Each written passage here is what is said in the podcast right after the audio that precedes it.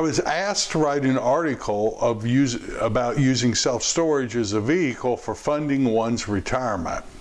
I almost turned that assignment down because I have very strong opinions about the retirement advisors and that industry and wealth advisors in that industry, but I decided to go on and do it and write the article, and that's what this episode's about today. And we're going to talk about self storage as an alternative investment vehicle for one's retirement. So let's talk about that today. My name's Mark Helm. I'm the author of Creating Wealth Through Self Storage, and I'm the creator of the On Demand Self Storage Boot Camp, which is the premier training I offer that's designed to take you from wherever you are today all the way to putting your first or your next self storage facility into service. You can find out more about it at creatingwealththroughselfstorage.com. Now, I want to start off by saying I am not an investment advisor. Don't listen to me about your retirement and your investment advice. I'm not a wealth advisor, and I'm certainly not a retirement advisor, retirement wealth advisor. But what I do know about is what we've done with self storage.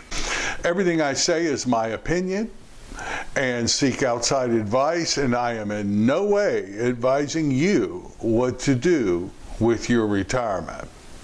Now, with that said, I believe it's important to take charge of one's finances.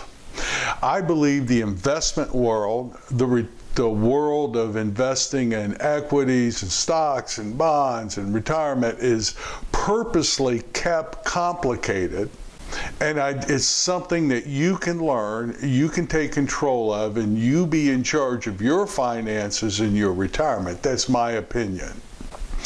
The wealth advisor and retirement advisor, it is the only industry I know of where people can take your money and they have no fiduciary responsibility to you. I'll say that again. Most wealth advisors and most retirement advisors who take your money have no fiduciary responsibility to maximize your return and look out for you. Now, that doesn't mean that all fee based wealth advisors are bad people out to get you. I'm not saying that. What I am saying is, unless they are a fiduciary, a flat fee fiduciary, they don't have a legal responsibility or a fiduciary responsibility to you. Most people don't know that. Now, if I was ever going to turn my money over that I've worked hard to earn to somebody else to invest, I would definitely use a fiduciary. But I cannot see a situation where I would ever do that. The real problem I have with the industry are the fees that they charge. So there is a most wealth advisors will take your money, charge you a fee for managing your money, and then they will put your money in mutual funds or stocks. And in a mutual fund, there's all kinds of fees in most managed mutual funds. They every time a stock is bought and sold within a mutual fund, that creates a taxable event for you, a fee for you. And it's the fees that eat up the wealth that should be going down. Don't take my word for it. Here's what Jack Bogle said, who is the founder of Vanguard, which is uh, a a mutual fund that's a low fee in, uh, index fund based fee. When Tony Robbins was interviewing him for his book Unshakeable, this is what Jack said to Tony. Let's assume the stock market gives a 7% return over 50 years. At that rate, because of the power compounding, each dollar goes up $30 but the average fund charges you about 2% per year in costs, which drops your average annual return to 5%. At that rate, you're, you get $10. So $10 versus $30. You put up 100% of the capital, you took 100% of the risk, you get 33% of the return. Now, add on top of that the wealth advisor or the retirement advisor's fee on top of that. So, fees can really eat up people don't realize the, the power of compounding. And you see it on our 10 year spreadsheets as you look at the positive effects of compounding, but it also can be reversed. Fees eat up the money that most people will have worked hard to get and earn. And again, don't take my word for it. The S&P indices produce an annual report. There is a link to it in episode 351 uh, under the training and blogs at creating wealth through self-storage. You can link to it and see the and see how well the managed funds perform in relationship to the index funds.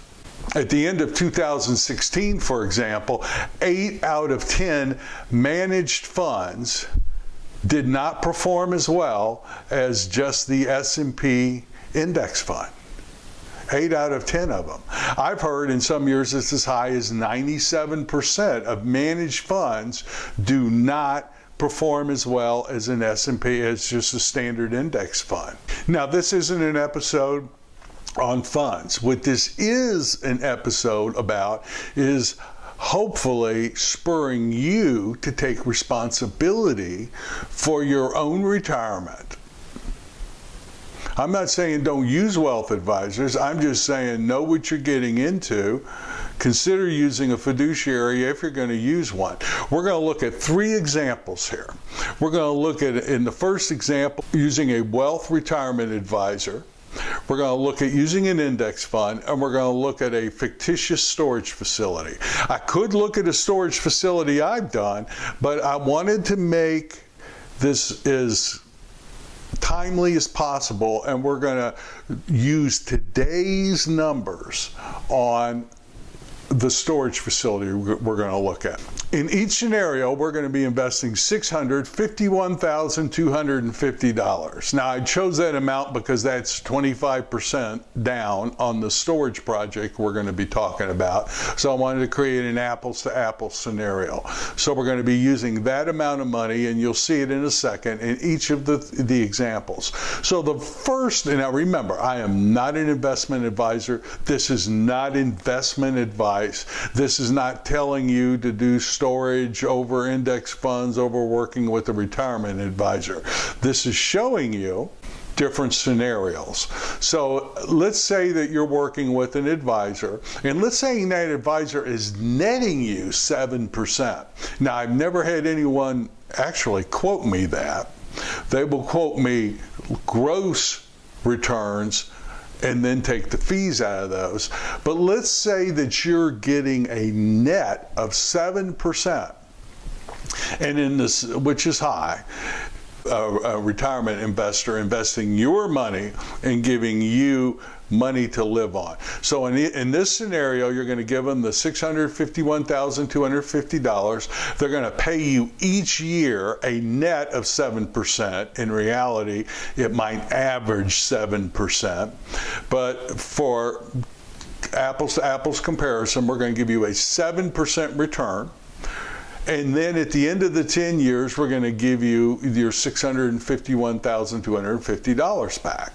Here's what the cash flows would look like. So time period zero, when the deal starts, you write a check for six hundred fifty-one thousand two fifty. If it if they if it was a flat seven percent, it would be forty-five thousand five eighty-eight. In reality, it won't be that, but it could average that over a seven-year period. And then you get your money back plus your forty-five thousand five eighty-eight. So you would get six ninety-six eight thirty-eight back in year 10, when you look back and look at what did that 651,000 earn me in that retirement investment instrument? It was a 7% return. And it said another way, the internal rate of return or the average return you receive per year for that 651,000 was 7%.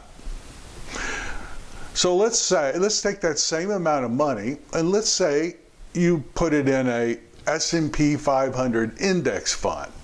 Now that's a non-managed fund. You would just own stock in the S&P 500 whatever it is. And as that S&P 500 goes up and down, you go with it. But there's no trading going on, so the mutual fund's not creating a lot of fees, reducing your uh, income and reducing your capital. And there's no management fees or very little management fees from the people who manage the index fund. Let's just say Vanguard. Now, from 1985 to 2015, the S&P 500 averaged a 10.3 per year return. That's through good times and through recessions. In the last 10 years, from 2012 to 2022, through a big expansion, if, if the S&P 500 averaged 14.7% per year return. So now, in the next 10 years, do you think the economy is going to be doing as well as the last 10 years? I don't know, but let's just for the benefit of the doubt, let's use 14.7% average return on an index fund for your retirement fund for 10 years. So let's look at how that might look with that type of return. Again, time period zero, you, you invest in the index fund, the 651 250. 14.7% return is 95,734. You would get that for 10 years and then in year 10 you get that plus your 651 250 back. In this scenario you literally do nothing. Now, what was your internal rate of return? That's right, 14.7% return, if those were your cash flows. Now, in reality, some years you would get more. If, if in the beginning years your cash flow is above the 14.7, and then in the waning years it, it, that's where it was below, your internal rate of return would actually be higher. But I don't know what it's going to be. If it averaged 14.7, this is the only way I know to kind of compare apples to apples. So that would be your internal rate of return. Today, in today's world, if people are getting 10% in mutual funds, they're, they're thrilled, if that's the average. Now let's look at a self-storage scenario. Now, self-storage is not something you just hand your money to somebody. In this scenario, you've got to learn the self-storage business. It takes something. It's not a complicated business. If I'm doing it, that's proof. It's not a complicated business, but you've got to learn the business. So what I'm doing is I'm taking a small, we're not doing a big deal, let's do a small 35,000 square foot facility. Let's assume you're building it. You may buy it once it's built, but in both cases, I'm going to assume there's no tenants in it. But it's a new 35,000 square foot facility. Let's say the land cost you $400,000. And let's just use $63 a square foot construction costs. It's a, you know, mostly non-climate controlled, drive up, small, 35,000 square foot facility, probably on a couple acres of land. So if, and we're going to assume 88% is stabilized occupancy. So let's take a look. Here, if this was the deal, here are some of the basic numbers on it. 35,000 square feet, you got 400,000 in land cost. Your construction cost at $63 a foot would be 2. Two million two hundred and five thousand. So the total cost of the project is two million six hundred five thousand. Now, for analysis purposes, because we're doing a quick analysis, let's say that we're getting an average between climate control and non-climate control of, let's say, 1325 a square foot. I've got a lot of facilities that are generating that, some that are generating more than that. But That's a reasonable number. And let's assume that we have a 40% cost of operating. Our operating expenses are 40%. In an automated facility like this would probably be, it's probably going to be less. If it was a multi-story, 100% climate control, your operating expenses probably be a little closer to 45. So 40% is a reasonable number to assume on this storage project. We're also going to assume you're financing this. You're putting 25% down. That's where the, in other words, $651,250. And your loan is a standard bank loan, 20 year loan, 5% interest. So when you hit 88%, just so you know, here's what it would look like. Gross potential income at 1325 although it'll probably be higher because our income goes up each year. But that's 463,750. So you're 88%, 408, 100 your 40% operating expenses, you'd have a net operating income of 244,860. And if we put a seven cap, because we don't know what cap rates are going to be in the future. That'd be almost a $3.5 million value. So if you build this asset and get it leased up, that's the value of your asset. So let's look at how the cash flows could probably look on a project like this. Now, I'm assuming that our income's only going up 3% a year. Just so you know, in our portfolio from 2012 to 2020, we averaged almost 6%. Uh, I mean, just a hair shy of 6%. Our operating expenses never went up more than 3% a year. So we were getting a compounding spread of 3%. But in this scenario, we're just going to keep the income at 3% an average increase. And whatever that is, 40%. So it won't look quite as good as what our portfolios perform, but we're going to keep the expenses at a flat 40% for this analysis. So let's look at how the cash flows may look on this storage facility. So in time period zero, again, you're investing, you're closing on the deal, you're putting up 651,250. Now in year 1, you're either building or you bought it just built. So at the end of year 1, you're going to be let's say you average 35% occupancy. That would be a gross income at 1325 a square foot of 163 313. Operating expenses are 40%. Your NOI 97. Now on the loan payment, in reality, you you would have interest only, but just for the sake of this, to keep it as conservative as possible, the principal and interest on that loan is 154, the 75% loan on the cost of the project. And remember, the cost of the project was two million six hundred five thousand. Is one fifty four seven twenty seven. So you would have a negative fifty seven thousand three thirty three in year one. Now in year two, our income went up three percent. Our occupancy went to seventy percent our operating expenses more than doubled, but our NOI is 200 oh, 200,000. So we would have, and you still have the same debt service, so we'd have a positive cash flow of 45,981. In year three, we hit stabilized occupancy. Income went up 3%, expenses are 40%, so that would generate 112, 838 projected cash flow. And you can see for the remaining portion, the only action happening here is the income's going up 3% and the expenses are staying at 40%. And that increase in the difference between the operating expenses increase and the income increase is compounding.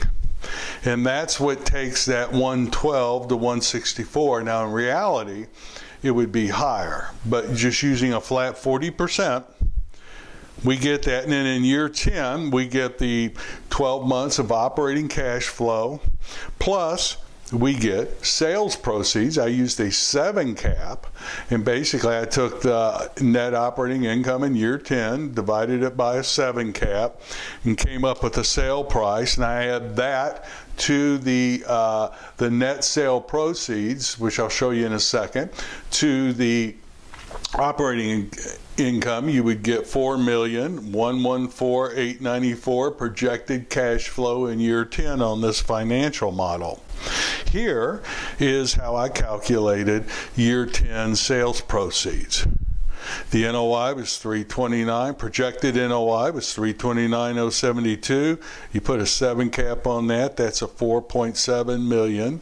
So, and it went up 2 million over 10 years you doubled your money in 10 years. In reality, we're getting it closer to four to five years in our portfolio. A lot of people I work with are able to do that quicker.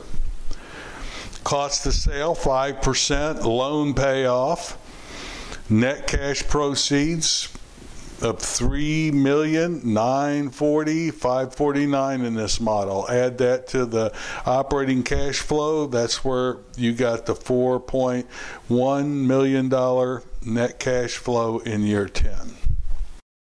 Now, if you take these cash flows and run the internal rate of return, this is a 25.9% internal rate of return over 10 years. So in other words, that 651,250 averaged, if these were your if those were your cash flows, it averaged 25.9%. Yes, it takes something to, to build a storage facility. Yes, it takes something to actively manage a self storage facility. But you can see the difference of somebody who actively manages their investments or someone who just turns over their money to someone else. You should be rewarded for, the, for your time, energy, and risk you take. And in this case, you're rewarded by about 10% per year over a 10 year period. Now, this isn't for everyone. I, my intention here was to do two things. One, to begin to stimulate your thought process about using self storage as a retirement vehicle or part of your retirement vehicle. And two, to stimulate for a lot of people the idea of taking control of their retirement and their finances. Now, I woke up to this fact in my early 50s.